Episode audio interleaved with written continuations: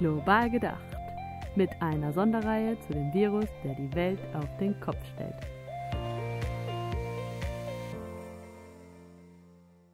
Hallo, ich begrüße euch zu einer Sonderreihe des Podcasts Global gedacht von Masifunde, in der wir den Fokus auf die aktuellen Entwicklungen rund um die Corona-Pandemie in Südafrika legen wollen. Mein Name ist Johanna Schubert-Ergün. Ich lebe in Berlin und bin seit zweitausendelf ehrenamtlich und seit Sommer zweitausendneunzehn hauptamtlich bei Masifunde im Team für die entwicklungspolitische Bildungsarbeit aktiv. Zusammen mit dem in Südafrika lebenden Geschäftsführer von Masifunde, Jonas Schumacher, werden wir in den kommenden Wochen regelmäßig über die aktuellen Geschehnisse in Südafrika berichten. Den Podcast Global gedacht haben wir ja vor einiger Zeit ähm, mit dem Ziel gestartet, entwicklungspolitische Inhalte zeitgemäß aufzubereiten und der Öffentlichkeit zugänglich zu machen. Nun nehmen wir in der aktuellen Situation ähm, ein starkes Interesse an Informationen aus dem globalen Süden und insbesondere in unserem Netzwerk ein Interesse für Südafrika wahr und haben mit Masifunde und unserer Partnerschaft zwischen Deutschland und Südafrika eben die Chance, Informationen aus erster Hand zu erhalten. In unseren Südafrika-Folgen wollen wir uns dem Thema dialogisch nähern und versprechen, Informationen nach unserem besten Wissen und Gewissen mit euch zu teilen. Wir sind allerdings keine politischen Analysten, Wissenschaftlerinnen oder gar Virologinnen und freuen uns daher auch über Feedback und sind gerne bereit, eure Fragen und Rückmeldungen in kommenden Folgen aufzugreifen. Die Podcast-Folgen zu Südafrika und Corona veröffentlichen wir zusätzlich zu den Folgen des entwicklungspolitischen Podcasts, welche weiterhin monatlich erscheinen werden. Und nun freue ich mich sehr, in das Thema einzutauchen und dieses spannende Experiment gemeinsam mit Jonas zu starten. Hallo Jonas. Hallo Johanna, ich grüße dich. Ich steige direkt mit meiner ersten Frage an dich ein, Jonas. Wie und wann ging es bei euch in Südafrika los mit Corona und allem drumherum? Na, wir haben von, von Corona erfahren, wie jeder andere auch, aus den Medien, ähm, Ende Dezember, Anfang Januar.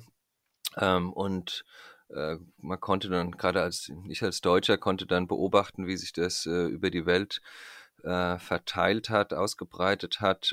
Ich glaube, die ersten Fälle gab es dann Anfang März und die wurden primär über Touristen ins Land gebracht, aber auch über Südafrikaner, die in Europa waren und ins Land zurückgekehrt sind.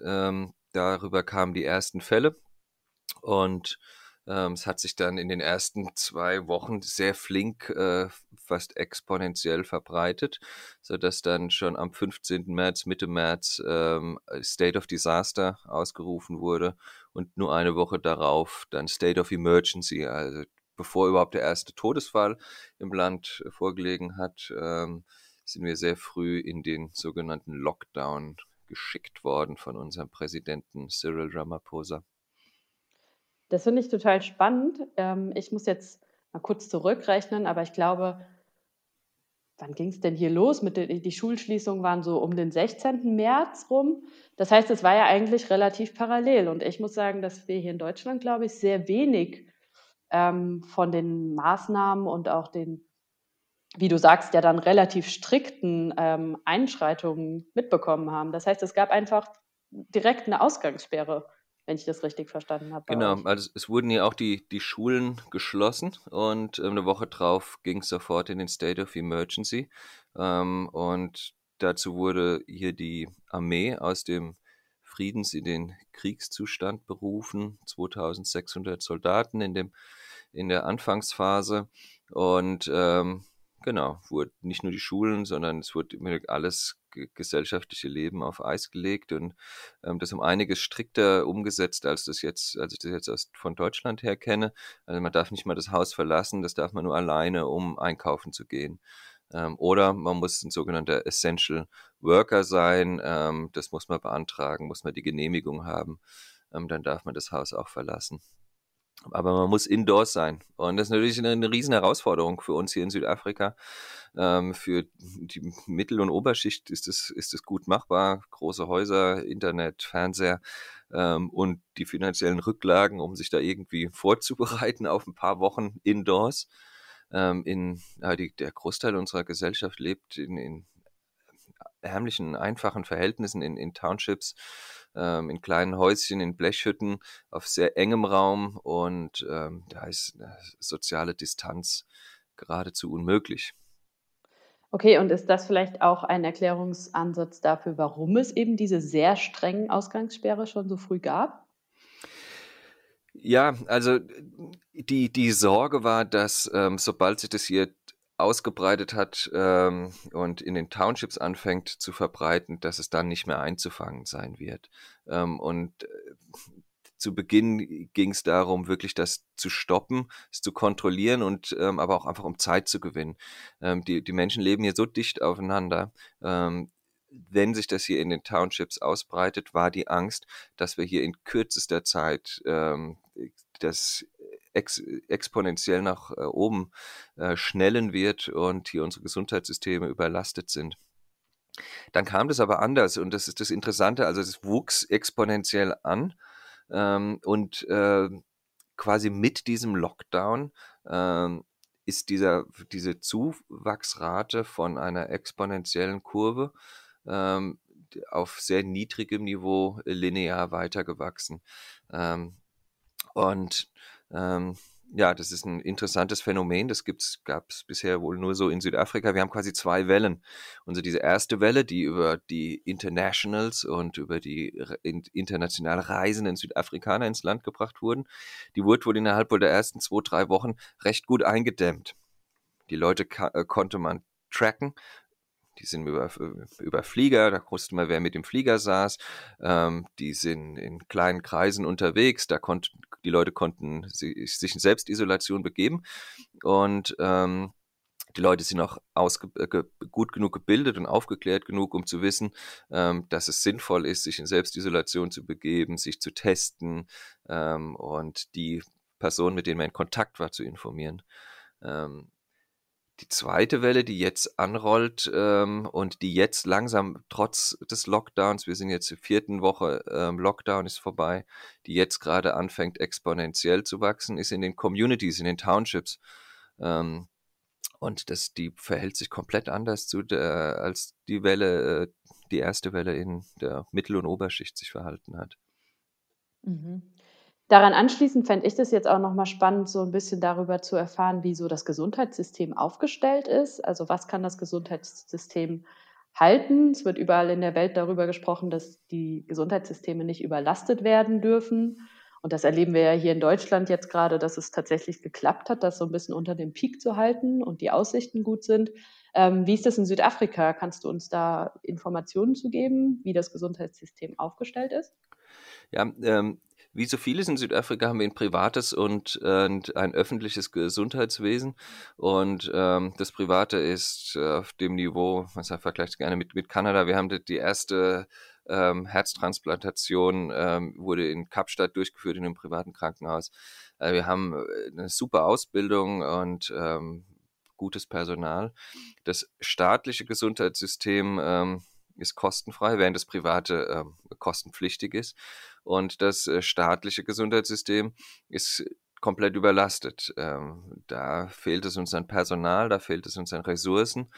Ähm, und das war schon vor Corona der Fall. Da steht man, äh, geht man morgens um sechs Uhr ähm, zu seiner Klinik oder ins Krankenhaus und wartet. Und ähm, wird oftmals, äh, äh, kann man nicht behandelt werden oder ähm, ja, kann nicht zureichend äh, behandelt werden. Also da fehlt es an, an, an vielem, und da ist die große Sorge, dass äh, dieses Gesundheitssystem in keinster Weise mit einer, ähm, einem Flächenbrand, äh, wie Corona ihn auslösen könnte, ähm, umgehen könnte. Ein, äh, ein kleines Beispiel: In Deutschland haben wir auf hunderttausend Menschen achthundert Intensivbetten. In Italien waren es noch dreihundert, die kamen sehr flink an ihre Grenze. In Südafrika sind es acht Komma fünf. Ähm, und das ist, inklu- äh, ist inklusive der privaten Krankenhäuser. Haben wir acht Komma fünf Intensivbetten. In der Nelson Mandela Bay, ähm, wo Port Elizabeth auch liegt, leben eins Komma zwei Millionen Menschen. Da haben wir dreißig Beatmungsgeräte im Moment zur Verfügung. Ähm, das gibt einem Gefühl, wie schnell wir hier ähm, an unsere Belastungsgrenze oder das Gesundheitssystem an seine Belastungsgrenze stoßen könnte. Ja, und das ähm, macht dann für mich auch so eine ganz strikte und strenge und frühe Ausgangssperre ähm, tatsächlich ja nochmal ein bisschen einleuchtender. Also da kann man vielleicht nachvollziehen, woher kommt dieser Druck, der, mit, die, mit dem da aufgefahren wird. Richtig, es wurde zu Beginn, wurde einfach auch kommuniziert, ja, wir, wir schaffen das, das zu stoppen, ja, wir schaffen es, ähm, den Virus aufzuhalten. Ähm, und mittlerweile ähm, ist, vielleicht war es auch nur ähm, eine Kommunikation, um, um sicherzustellen, dass die, dass die Bevölkerung mitzieht. Ähm, aber ähm, mittlerweile ähm, geht es einfach darum, Zeit zu gewinnen. Und es werden hier intensiv, es werden äh, Alternativen aufgebaut, zum Beispiel das äh, Weltmeisterschaftsstadion in Port Elizabeth und in anderen Städten auch, wird umgebaut als Quarantänestätte.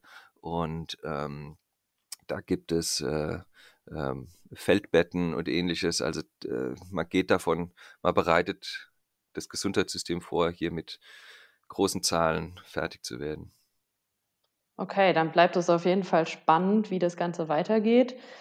Ähm, für mich wäre jetzt noch interessant, wie ist denn der Ist-Zustand? Also die Leute befinden sich im Lockdown, ähm, Masifunde arbeitet verstärkt im Township. Wie erlebst du die Situation? Wie gehen die Menschen mit diesen Einschränkungen um und inwieweit ist es vielleicht überhaupt umsetzbar?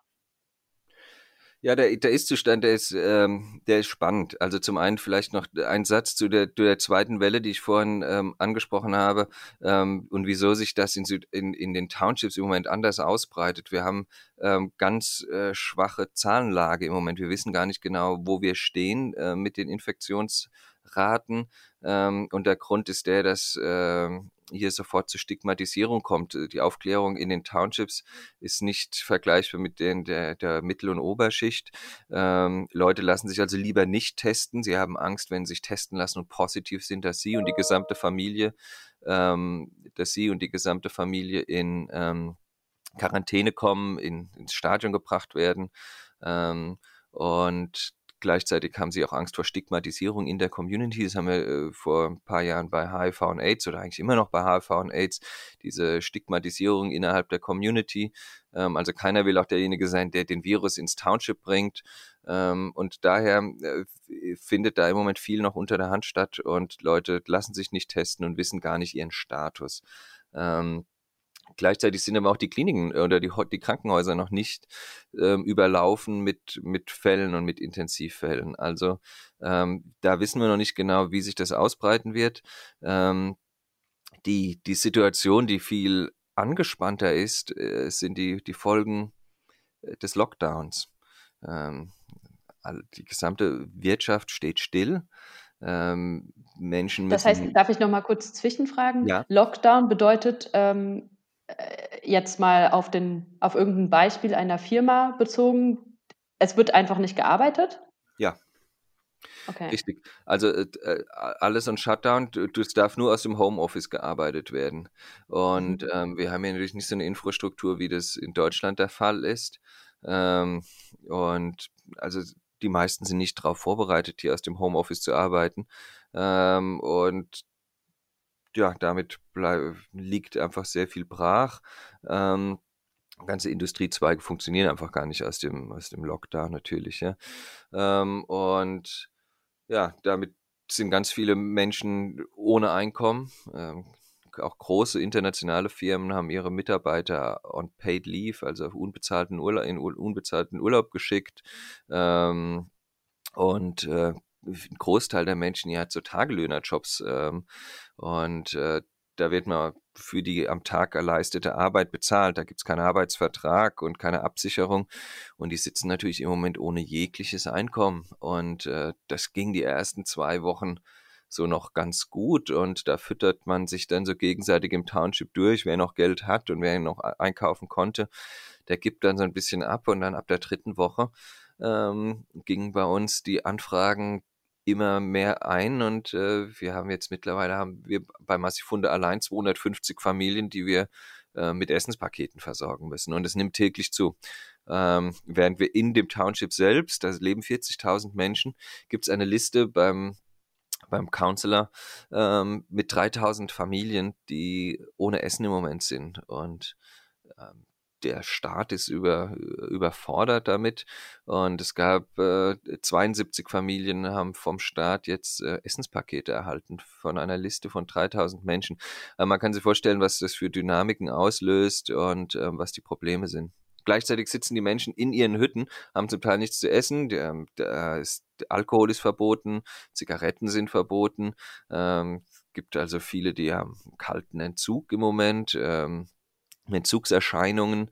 Ähm, und, äh, da ist ja dann sicherlich auch häusliche Gewalten nochmal ein verstärktes Thema. Das, da reden hier in Deutschland jetzt, äh, da werden die Stimmen immer lauter, dass man überhaupt nicht mehr weiß und auch kontrollieren kann, was passiert hinter den Türen. Und das stelle ich mir dann auf einem engen Raum in Südafrika, in einem Township, tatsächlich noch eine Nummer drastischer vor. Richtig. Ähm, es, die, die, die Reported Cases sind überraschenderweise stark zurückgegangen, ähm, also sozusagen die offiziellen Zahlen. Also sowohl die, die Fälle an äh, häuslicher Gewalt, Ver- Vergewaltigungszahlen, die Ähm, aber auch die Mordraten, ähm, Körperverletzungen, alles, was äh, sonst gemeldet werden könnte, ist extrem äh, sehr rückläufig gegangen, Zahlen zwischen äh, siebzig, achtzig Prozent. Ähm, aber die Hotlines, ähm, die also quasi privat oder von äh, der Zivilgesellschaft betrieben werden, die sind überlaufen und, und äh, von, von Anrufen. Also es scheint so zu sein, dass, dass die Menschen in dem Lockdown auch gar nicht dazu kommen, ähm, zu reporten, dass sie nicht aus dem Haus trauen.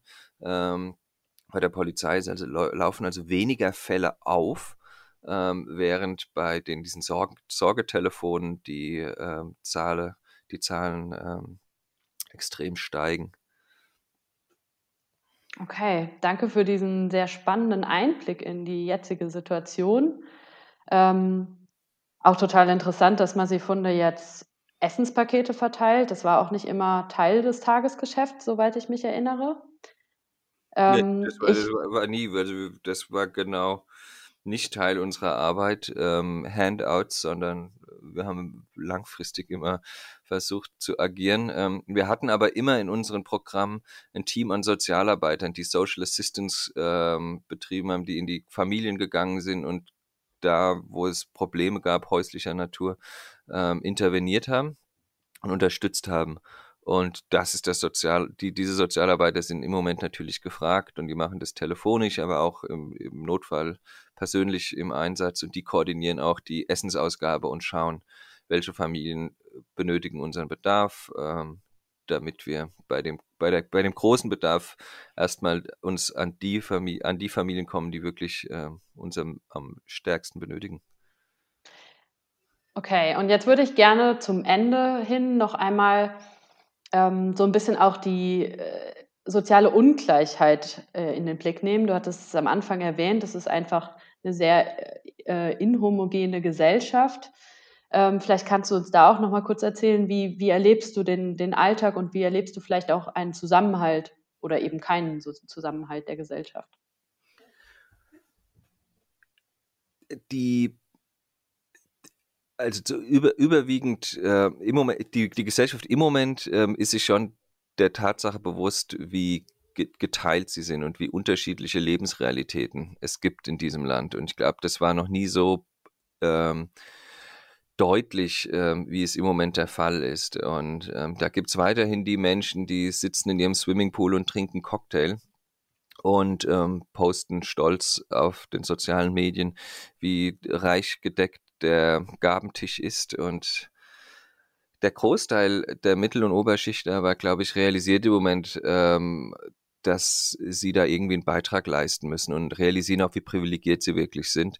Und äh, wir erfahren eine sehr große ähm, positive Entwicklung, ähm, dass Menschen einfach zupacken, helfen, ähm, spenden, Essenspakete packen, die Kirchen sind aktiv, die Non-Profit-Organisationen sind aktiv, viele Firmen spenden und äh, ja, da wir wissen natürlich, glaube ich, oder die, die Gesellschaft weiß natürlich auch, dass es im Moment ein, ein Wendepunkt sein kann fürs Land, und das kann in, in jede, jede Richtung gehen. Wir können da zusammenwachsen und können das gemeinsam meistern als Gesellschaft. Ähm, Es kann aber auch sich natürlich, kann hier natürlich auch zu gesellschaftlichen Spannungen derart kommen, dass, dass wir hier in, in ein paar Monaten bürgerkriegsähnliche Zustände haben. Ähm, wir haben die Armee auf den Straßen und ähm, Menschen leiden Hunger.